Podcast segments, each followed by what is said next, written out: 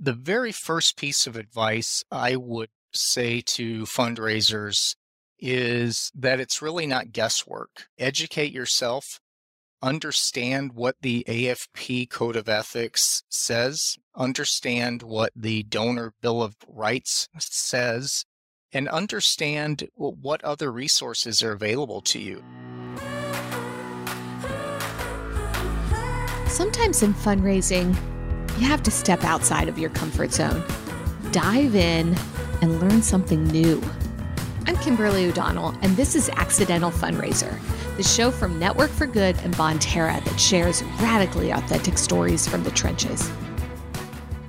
We're told that angels have wings, but what those wings look like really depends on what kind of angel you're talking about. For Wings of Hope, it's the wings of an airplane. A global humanitarian organization, they're dedicated to saving and changing lives through the power of aviation. So, what does that mean? Well, they deploy planes to provide healthcare, supplies, and food to the world's most remote regions, whether that's traveling to the rainforest of Ecuador, the plains of Tanzania, or landing on a river in Papua New Guinea. Their reach is vast, which, as you would imagine, requires a lot of incredible volunteers and support from their board.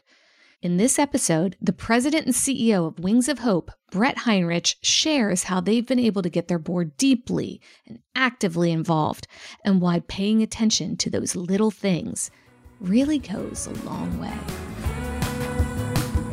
Bret, welcome to Accidental Fundraiser. I am so excited to have you here today to talk with us about your extensive experience in the nonprofit sector and how you started out as an accidental fundraiser, just like us, and just kind of hear some of the great advice that you have for newcomers and those who are wanting to up their game in the world of running a nonprofit and being a rock star fundraiser. Kimberly, thank you. It's a pleasure to be here. So, Bret, you are with the organization Wings of Hope. Can you tell us a little bit about this incredible organization? We're a 60 year old organization and in that time, we've worked in about 50 countries. And for our work on the global scale, we've been humbly nominated twice for the Nobel Peace Prize. We also do quite a bit of work here in the United States transporting people to access care not available in their communities. So, one example I like to use uh, if there's a child with a severe orthopedic issue like clubfoot, that child will need to go through a series of medical interventions in order to brace and strengthen and straighten those little legs over time. And if the pediatrician doesn't have access in that child's community to an orthopedic surgeon, well, then they may have to travel many, many miles. And that's where we come in. We can fly a child from rural Kansas, uh, for example, to Shriners Hospital in St. Louis, where they can access that care. And we do it at absolutely no cost to ensure that that burden is removed from the family.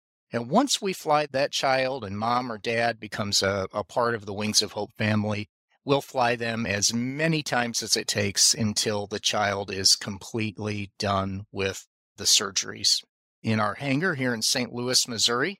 We also are very committed to Gene and building the pipeline of humanitarian and aviation professionals long into the future.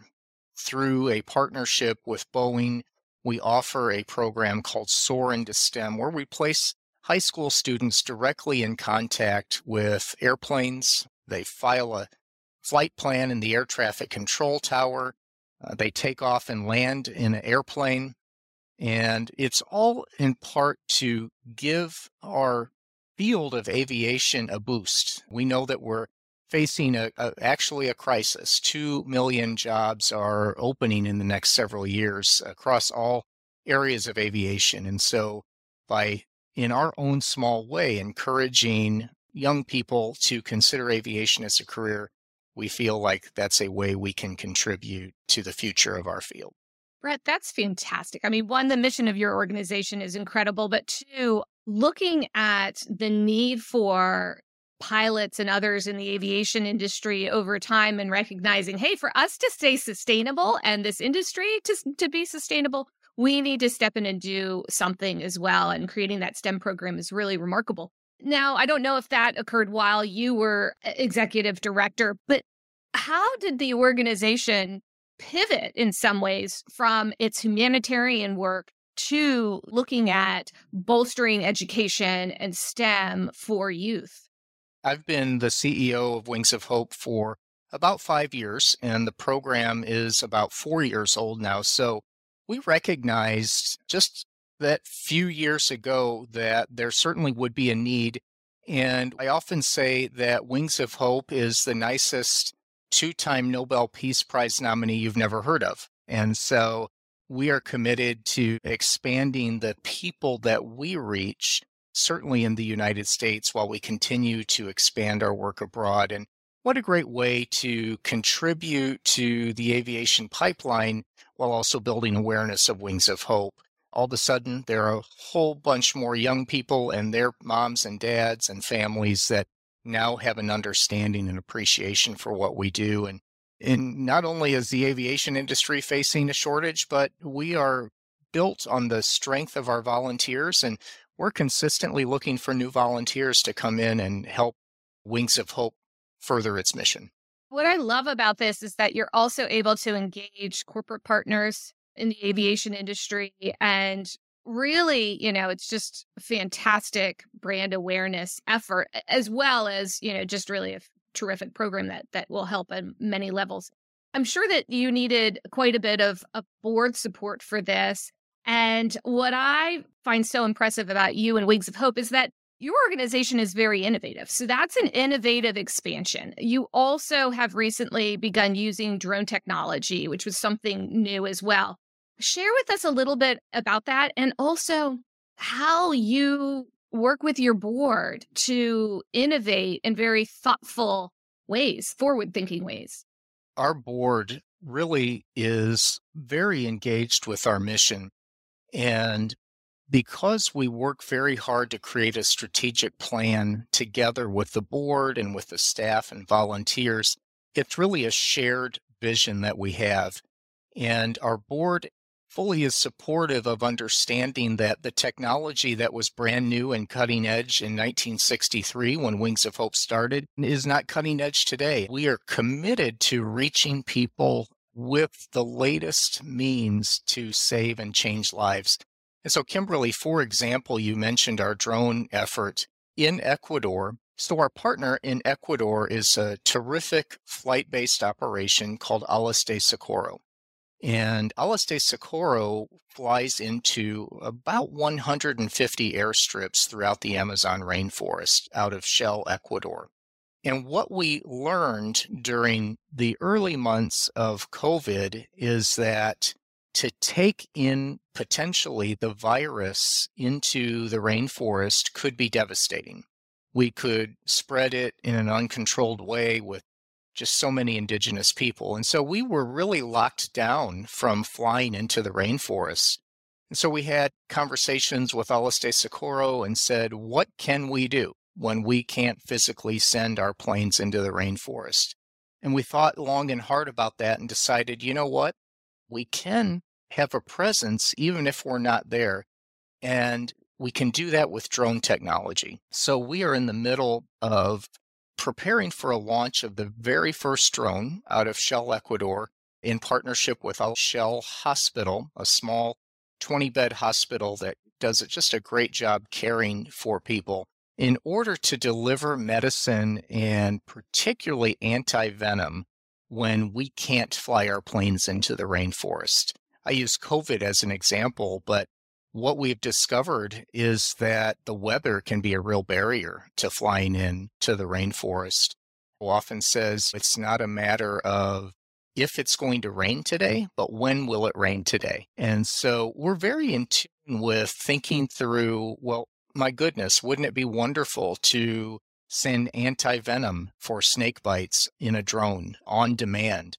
And just in the region that we serve with Alas de Socorro, there are 80 to 100 venomous snake bites each year. And many of those can be fatal if they go untreated. And so, by being able to use new technology to respond to a very real human need, we're very excited about the prospect and look forward to the very first launch uh, sometime within the next six months. Congratulations on that. It's going to help many lives and also just further technology in your field. Your board is very supportive. Being innovative is very important. Uh, it sounds like your organization is also nimble. You can adjust as needed. What advice would you give some of our accidental fundraisers who may not have as supportive a board or may not know how to pivot as uh, Wings of Hope and your board have? What would you say to them?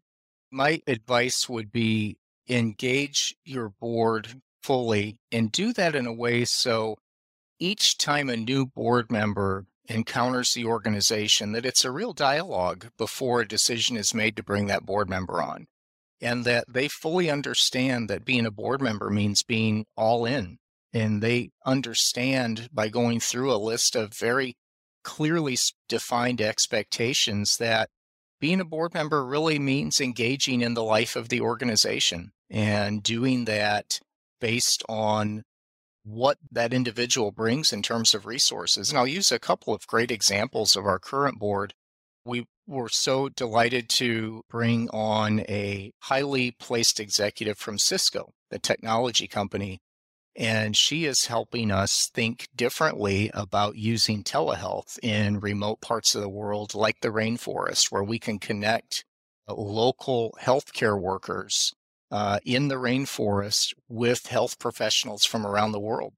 So it takes some of the guesswork out of what is this this person who's injured need? What is the diagnosis that we can best make uh, using uh, input from literally experts around the world? Another great corporate partner on our board is Embraer. And Embraer is, we sat down and said, well, what can we do to reach more people here in the US? And so they've actually uh, said, "Help! Uh, let us help you fly people. We will use our aircraft to extend your range uh, to fly more people around the world." So I think it's listening carefully to the skills, the interests of your board, understanding how each and every one of them touch the mission personally, what their passions are, and then engaging them in a way that they feel really excited to be involved with. Great advice. And adding on to that, as organizations seek to diversify their boards in many different ways, what advice would you give them? I would suggest all organizations look carefully across the what I call a board matrix of needs and start with your existing board members. What skills and expertise do they already represent? And then what is missing. Certainly, some of the key functional areas like finance, human resources, some of those skill areas become very specific, and that's true of every organization. In our case, we recognized we needed not just an attorney, but someone with aviation law in their background. And so understanding where the organization is going, what the pulls are uh, in terms of skills and expertise on your current board of directors and then finding and doing your homework and plugging in the very best uh, people to help you meet those needs.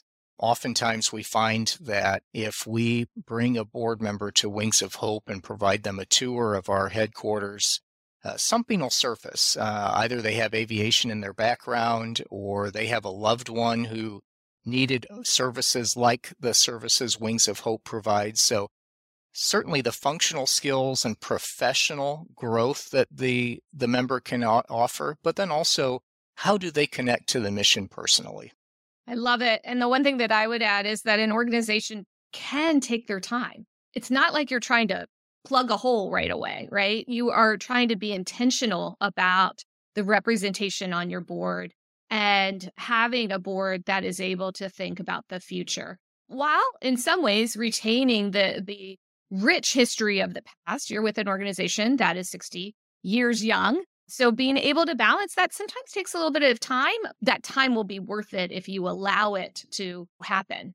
So true, Kimberly. And our board is really one of a three legged stool. The board provides terrific leadership, our staff is fantastic. But counting myself, we have 19 paid staff members, and, and not all of those are full time. It's the third leg of the stool that really is the story of Wings of Hope. And that's more than 300 terrific volunteers who contribute at very high levels. All of our pilots are volunteers. Our purchasing department is entirely volunteer. Our CFO is supported entirely by volunteers. It's so special to come to work every day surrounded by a group of people who want to give their time to save and change lives. That volunteer network is critical to so many organizations and really the growth and the being able to sustain it. As you look at relationships with your volunteers, what are some of the things that you do to make it feel personal, help to garner support both from the volunteering, but then ultimately from also giving in other ways? The more you engage with an organization, the more you're going to give of your resources, whether that's time or financial support. And that's true of our volunteers. They used the phrase all in a while ago, and that's so true of them. And I think part of the excitement about engaging with Wings of Hope, even though the mission is so critical, in that regard, we often say every time you turn a wrench in the hangar, you're helping save a life in Africa. And it may be a person you'll never meet, but our volunteers understand that and they're good with that. But beyond that, it's showing a, a measure of love and respect that ideas can come from anywhere to move the organization forward. One of our strategic goals this year is revenue diversification. And when I shared that in one of our volunteer meetings, I had volunteers knocking on my door the rest of the week saying, Hey, have you ever thought of this?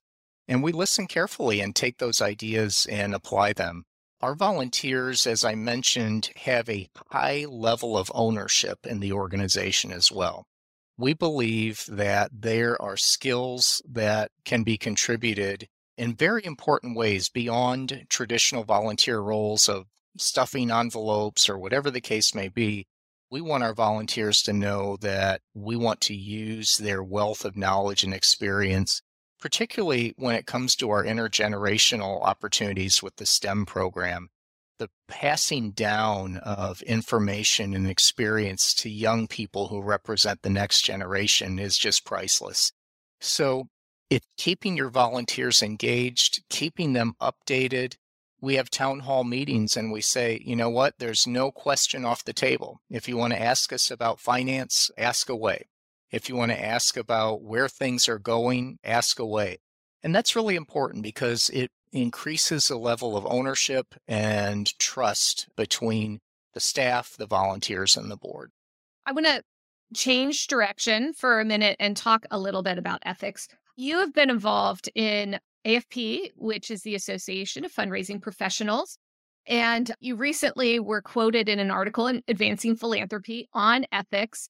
So, for our accidental fundraisers, advice would you give them as they just start out about navigating sometimes the very tricky world of ethics and fundraising? The very first piece of advice I would say to fundraisers is that it's really not guesswork. Educate yourself understand what the AFP Code of Ethics says, understand what the Donor Bill of Rights says, and understand what other resources are available to you. If, if uh, for example, in the Association of Fundraising Professionals, within the membership, there's a, a built in mechanism at the AFP Global headquarters to consult with. So educate yourself. Don't feel like you are going it alone. Make sure that you engage others. If it's a question in your organization about accepting a donation, if it's appropriate to, and classic example is a cancer organization accepting a donation from big tobacco company. That's a very sort of simple example, but that's the kind of decision that the CEO or the development director doesn't and shouldn't make in a vacuum. If your board is engaged, that's a question for the board, and it's a question that you can apply a series of filters against. What would it look like to see the decision I make in the newspaper tomorrow? One of the classes I teach for a master's level program in St. Louis is an entry level program into the nonprofit sector. And we always talk about you could save $3 if your child is and the cutoff for saving that $3 is age 12. All you need to do is just fudge it. Say that your child is 12 and you could save $3. But then we say, well, then what you've just did is valued price of your integrity at $3. You sold your integrity for $3. And so sometimes making ethical decisions can be scary. You don't know what the repercussions might be. But if you stick to your guns, if you educate yourself on what the best practices are with the Code of Ethics, with the Donor Bill of Rights, if you call on others that you trust in the organization or through great resources like AFP, then you are in a, a great position. Are there any other organizations that you would recommend to someone starting out for resources and just additive information? When I started out, there really wasn't the academic path to start in intentionally into the nonprofit sector or fundraising. And I was asked to start a development program for an organization I was working with. And I, of course, I said, sure, I'll do it. And I had no idea really at all what I was doing. So the Association of Fundraising Professionals became my lifeline, and I quickly learned best practice from my colleagues in AFP, and the networking opportunities uh, were great. There's so many other organizations, Kimberly, to your point, that also do terrific work out there, and particularly by sector. So if you're focused in healthcare, the Association of Healthcare Professionals is an organization that fundraisers should be familiar with. Case Western for academic fundraising is a great resource. If you're specialized in a particular aspect of fundraising, the National Plan Giving Council is a great resource for gift planners across the sector. Find your niche, get involved, and educate yourself, and really become a student of the sector and I have found that attending conferences and sharing ideas creates a rich opportunity for lifelong learning in our profession. And sometimes an accidental fundraiser, nonprofit leader might think, oh, I can't get away to do that conference, or I'm going to be spending what I consider to be a lot of money to go to that conference. What I would say to them is it's good to do it because you will begin to broaden your relationships within this sector. And that can be just transformational as you are considering your program expansion or just learning from those who have been in your similar situations. And you also just can have some great content. There's also wonderful webinars and additional content online. I love BoardSource. I love the Foundation Center for grant information. There's lots of different organizations out there, listservs, things like that.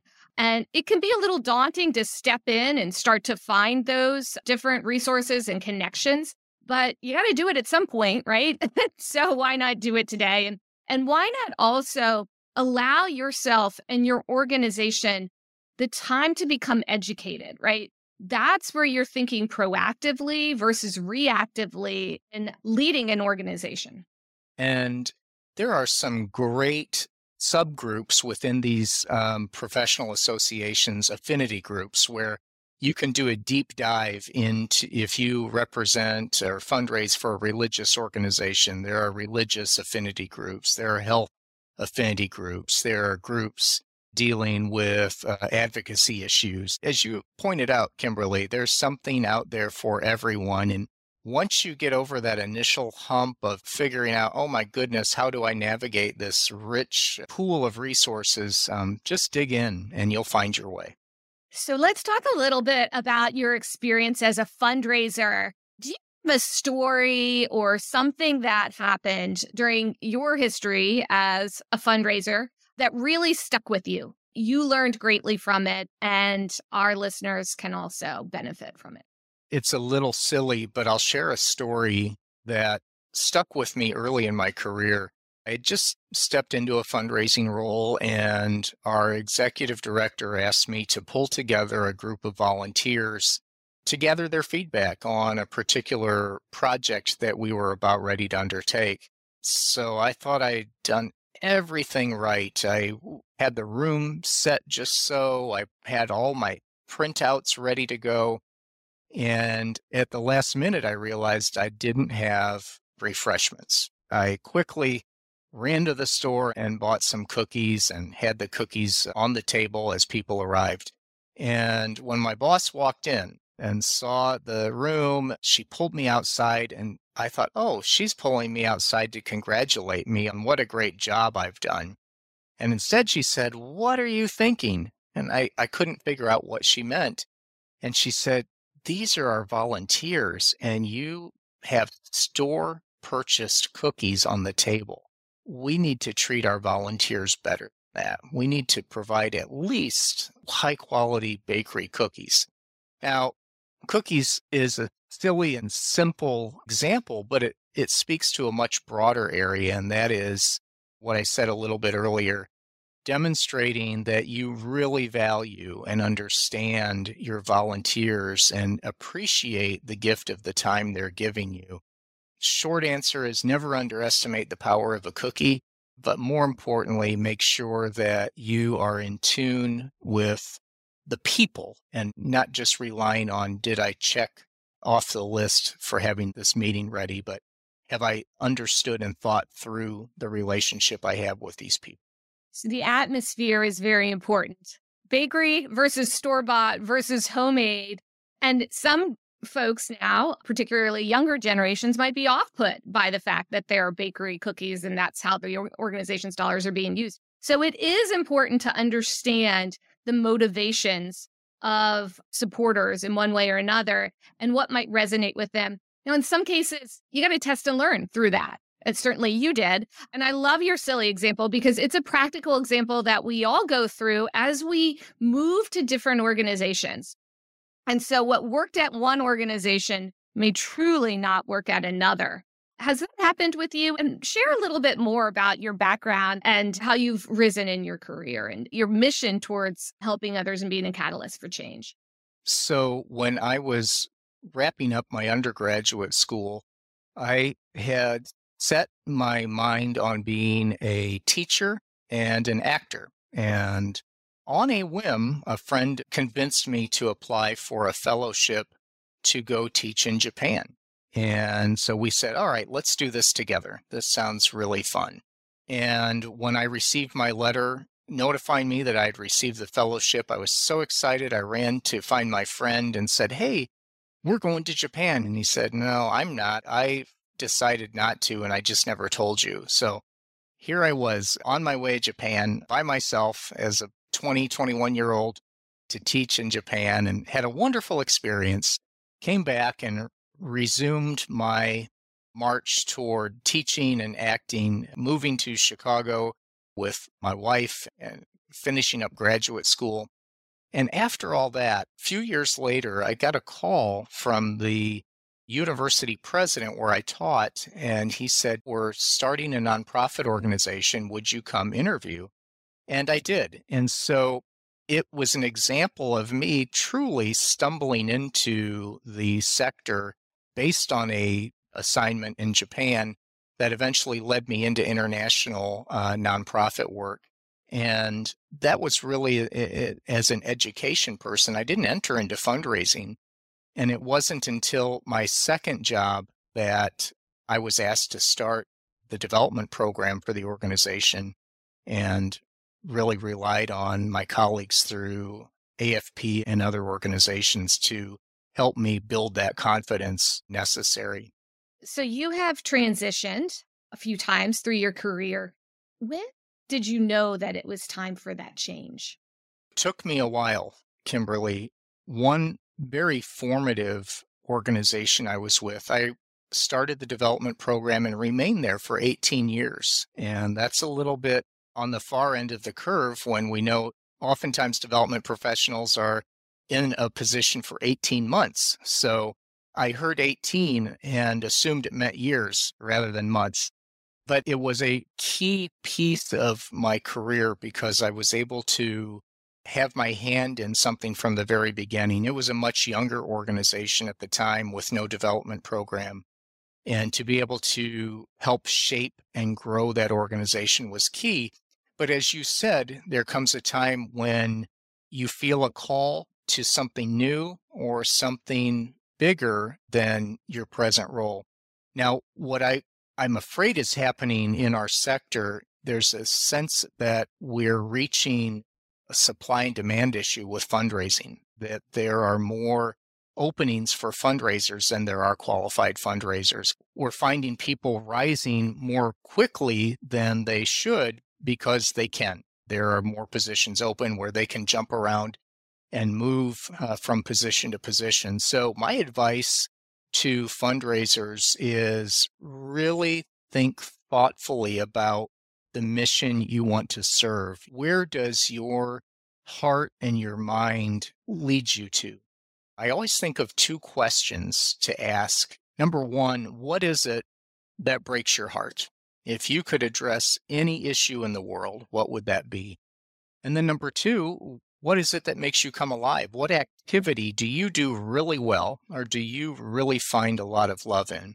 I was a writer. I, I really enjoyed writing. And so a, a good part of my career in fundraising was spent writing corporate and private foundation requests and then following those requests up. And I did that with a mission that was very, that did break my heart. My parents both died earlier in their lives than they should and never had the access to enjoy their senior years like they should have. And so I spent a lot of time working in the field of aging to provide older adults an opportunity to really experience that third age of life and using my skills of writing to raise funds for an organization that helped people age successfully was a sweet spot for me. And so it was very easy for me to stay there 18 years.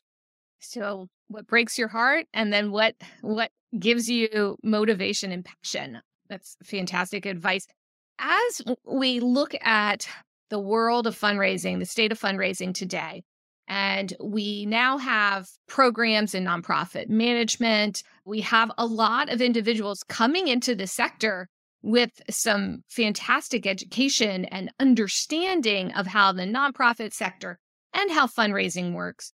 While we do have a massive shortage in fundraisers, do you feel like that is going to help propel organizations? What do you think will come from having educated fundraisers as opposed to accidental fundraisers and where the field and the sector of fundraising are going?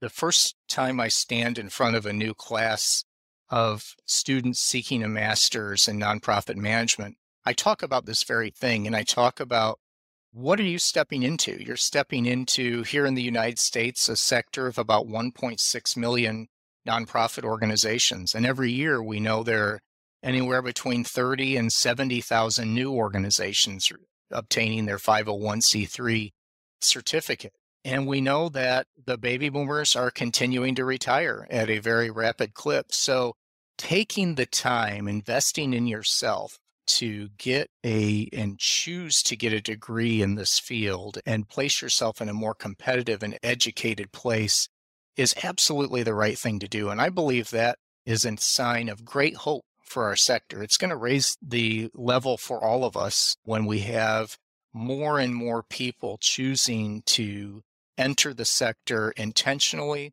unlike me, that stumbled into it accidentally from somewhere else. I see a lot of hope. I see a lot of hope for the future.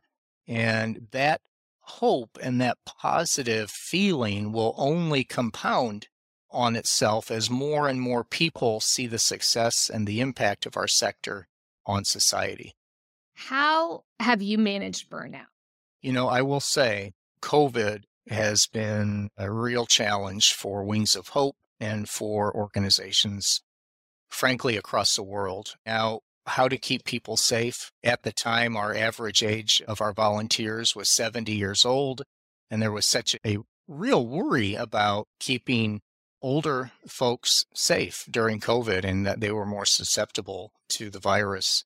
Figuring out how to help people manage this incredible change we all went through and here you and I are communicating across the airwaves and see each other and talk very clearly together. Things have changed forever, and that has been a source of stress, I think, on all of us. For me, as I look back over the last two or three years, we've made some really great gains with Wings of Hope, and COVID has forced us to innovate.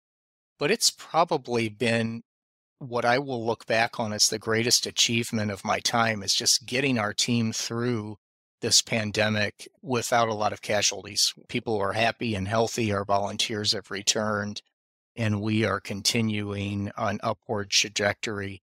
In aviation lingo, the the word I like to think about Wings of Hope is that we're on an ascent. But that came with a lot of stress, navigating COVID and making sure that we were ready to everybody's favorite word, pivot as necessary. Pivot, pivot, pivot, right? It's been an incredible few years, but as you said earlier, there's so much hope. There's so much hope for our sector, for the organizations that we work with, the real impact that we can make on this world through new technology and through working together, advancing the field of fundraising and just supporting, bolstering the nonprofit sector in general. Thank you for joining me on Accidental Fundraiser, a show for the nonprofit leader, because together we can. Bret, if our listeners want to get connected with you and learn more about Wings of Hope, where's the best place to go? I would be delighted to connect with your listeners. And the easiest way to do that is send me an email. And my email is so easy to remember. It's my first name, B R E T dot Heinrich, H E I N R I C H, at wings of hope dot N G O. So that's Bret.Heinrich at wingsofhope.ngo. And check us out online. Wingsofhope.ngo is our website, and we're on all the social media. Would love to hear from you and love to plug you into saving and changing lives through the power of aviation. Here are the key takeaways. One, being a board member means really engaging in the life of the organization. Make sure potential members know and understand that before they join, and listen carefully to their skills and interests. Understand how each and every board member touches the mission personally and what their passions are. Engage them in a way that makes them feel really excited to be involved.